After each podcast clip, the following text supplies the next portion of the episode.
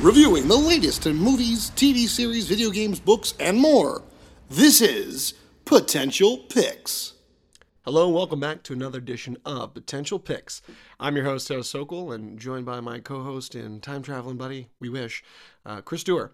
We're reviewing the sci-fi action film The Adam Project, which uh, came exclusively streaming on Netflix. This is directed by Shawn Levy, uh, from screenplay written by Jonathan Tropper, uh, T.S. Nowlin, Jennifer Flackett, and Mark Levin. They uh, really collaborate here. Uh, was very excited about this film. Seeing this trailer a while back, I was like, "What is this film?" There were some sci-fi elements, a possible lightsaber.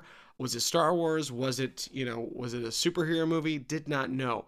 Uh, but we were pretty pumped about this one, right? Weren't we, Chris? Well, yeah, and th- th- to read that this was a movie that originally was being put in production back in 2012 with Wow. Tom Cruise attached to star, and then it went through development hell. It never got off, you know, to actually being filmed, and then eventually Netflix bought the rights, and here we are with Levy taking over and having a Ryan Reynolds star. Which now this is their second movie in a row together.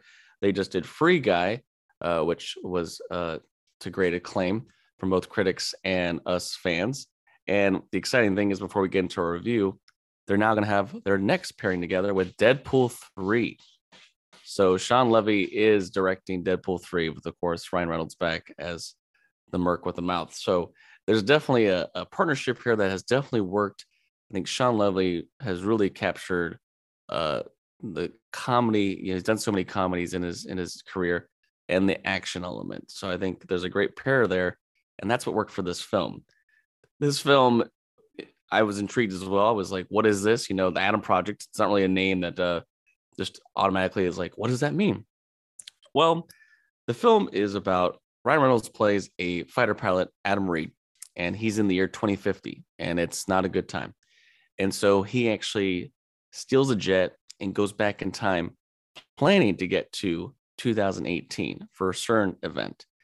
He accidentally actually gets sent back to four years later, 2022, our current time, where he meets his younger self at the age of 12. And it's this interesting time travel movie where we have this whole plot of, you know, what is like, it's one of those movies where it's like, oh, you're this person had the key to this whole crazy thing that we never thought was possible. And in the future, someone very much like Back to the Future, someone has taken it and used it for corporate greed and for you know their own devices. So we're going back to try to save this whole situation. But it's the real fun humor of something I've, I don't think we've really seen done in this way, where we have, you know, Ryan Reynolds roughly in his early 40s meeting himself when he's 12. And you're seeing the Ryan Reynolds magic from two different ages. And I tell you right now, this kid that they cast, Walker Scobell, who was cast to play Ryan Reynolds at age 12, who's a huge part of this movie, just nails it. I mean, he has the look, the timing, that kind of jerky but fun mouth. It's crazy to watch. Their, their chemistry was great. Well, that alone, perfect, and it was well cast. But just him, like without the Ryan Reynolds element, this kid just he just nailed it in general. Like I just was, I was, I was laughing at him as just as much as I was at Ryan Reynolds moments in this film, and that was really surprising. And of course, a little behind the scene, we were we were talking earlier before this review.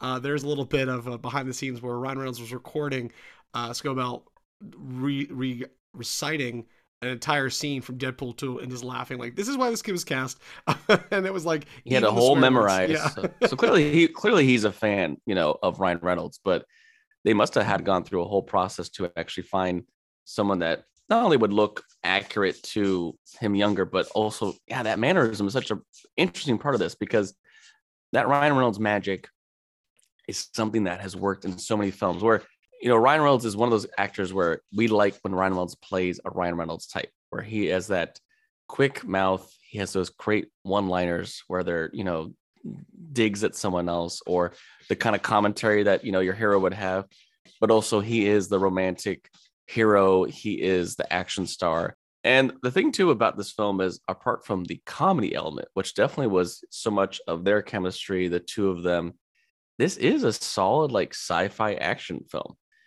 Um, the action sequences were fantastic. There is, you know, yes, in the trailer you can kind of see there's a weapon that looks like a lightsaber. There's even some fun commentary in the movie. Dude, that's a lightsaber. But there was some cool action sequences. I think they it was like a play on Star Wars or some even like some sci-fi movies, but it was its own thing. I think the way that they did this style with a lot of the weapons, kind of when they use them, it would be like kind of a vibration and like a huge wave would go by. I thought there was some fun ways that they did these scenes and these even some great pilot flight scenes in this that were pretty exciting. I think that was a great element to this film that is kind of like that. This is actually one I would I, I would have seen in theaters had this come out in theaters. I think it's a fun like this is a perfect like summer blockbuster movie that happens to be coming out in March. Yeah, I I I really definitely was kind of really taken with this universe and and such. I was uh I was, you know, what a cast. You know, we have Zoe Saldana, we have Jennifer Garner, Mark Ruffalo, Catherine Keener.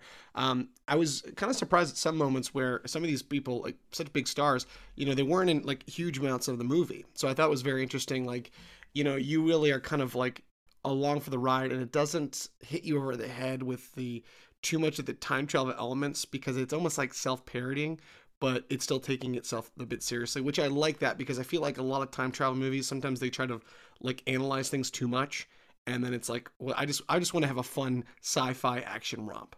And also a big part of why the whole time travel thing is even happening in the first place is not just to be like we need to save this corporation from becoming this evil thing. It's really about love and lost. Um, I think that was something that was really strong in this film is you know, for both Adams, they're dealing in different time periods with the loss of their father who got in a car accident. So young Adam, he's been dealing it for about two years now, year and a half or so. At Ryan Reynolds has been dealing it for, you know, 30 years. And you could see how they both have had the time amount that they have of where it hits them and then even like the regret they have. And like I thought there was a beautiful message about, you know, there's a whole thing where he's kind of like talking to his younger self and being like, look, dude, you're still going to regret this every day of your life, how you treat your mom after your dad dies. She's there to protect you. She's there for you. And she has no one. And things that I think that sometimes kids wouldn't, you know, instantly pick up on is that, you know, when something like that happens where it's so tragic at a young age, they don't always think of like the other person as like suffering as much you know it's always sometimes from the kid's perspective. Well and on the flip side you know talking to his his mom there's a scene where um, he talks to his his mom and you know i think parents don't realize that um, they you know they feel they need to be strong and they have to not show emotion not show weakness. But i think that and you and i agree you know when we see people vulnerable it doesn't matter if it's your parent or friend you look at them you have more appreciation for them because it's like oh we all are we all are suffering. So there is like that beautiful it's you know beautiful, but I'm saying it's a beautiful message that you know we need to open up about our trauma and share our pain because we can share and, and connect. And uh, there's just such, such a huge, great love of you know of, uh, of spouse, uh, of you know family, sons and daughters, and it's just really I, I just like the whole theme about that. It was able to really encapsulate such heart in a film that's so action kind of wacky at times that you know I really really love that.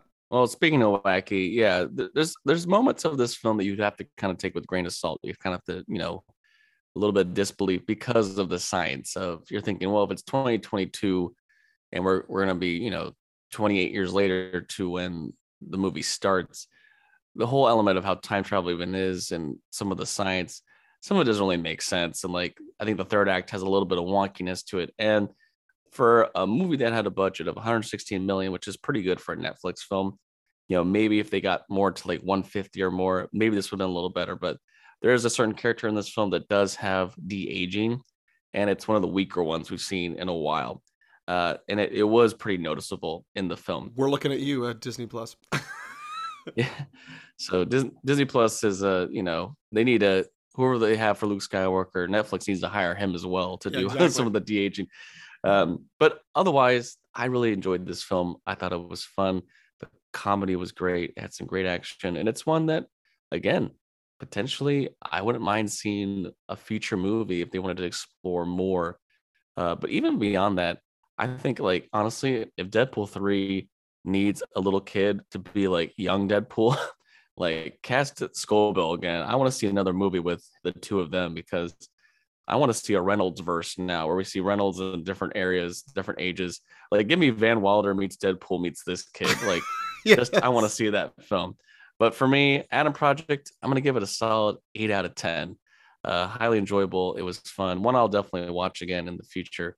Uh, it was a good time. Yeah, I'm gonna give it the same way. Um, again, what we said, the only small downsides, but definitely replayability. I'm looking forward to checking out, and this is just another great collaboration with Shawn Levy and Ryan Reynolds. I cannot wait to see Deadpool 3. But hey, you guys can check out the Adam Project now streaming on Netflix, and that was this edition of Potential Picks.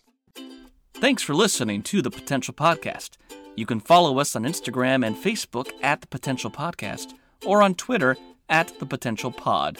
Or you can email us. Send us your positive feedback and thoughts, suggestions, and more through our email, thepotentialpodcast at yahoo.com. I'm your host, Chris Dewar. And I'm your host, Taylor Sokol. Stay tuned for more episodes on pop culture, entertainment, and nerdom. And remember, know, know your, your potential. potential.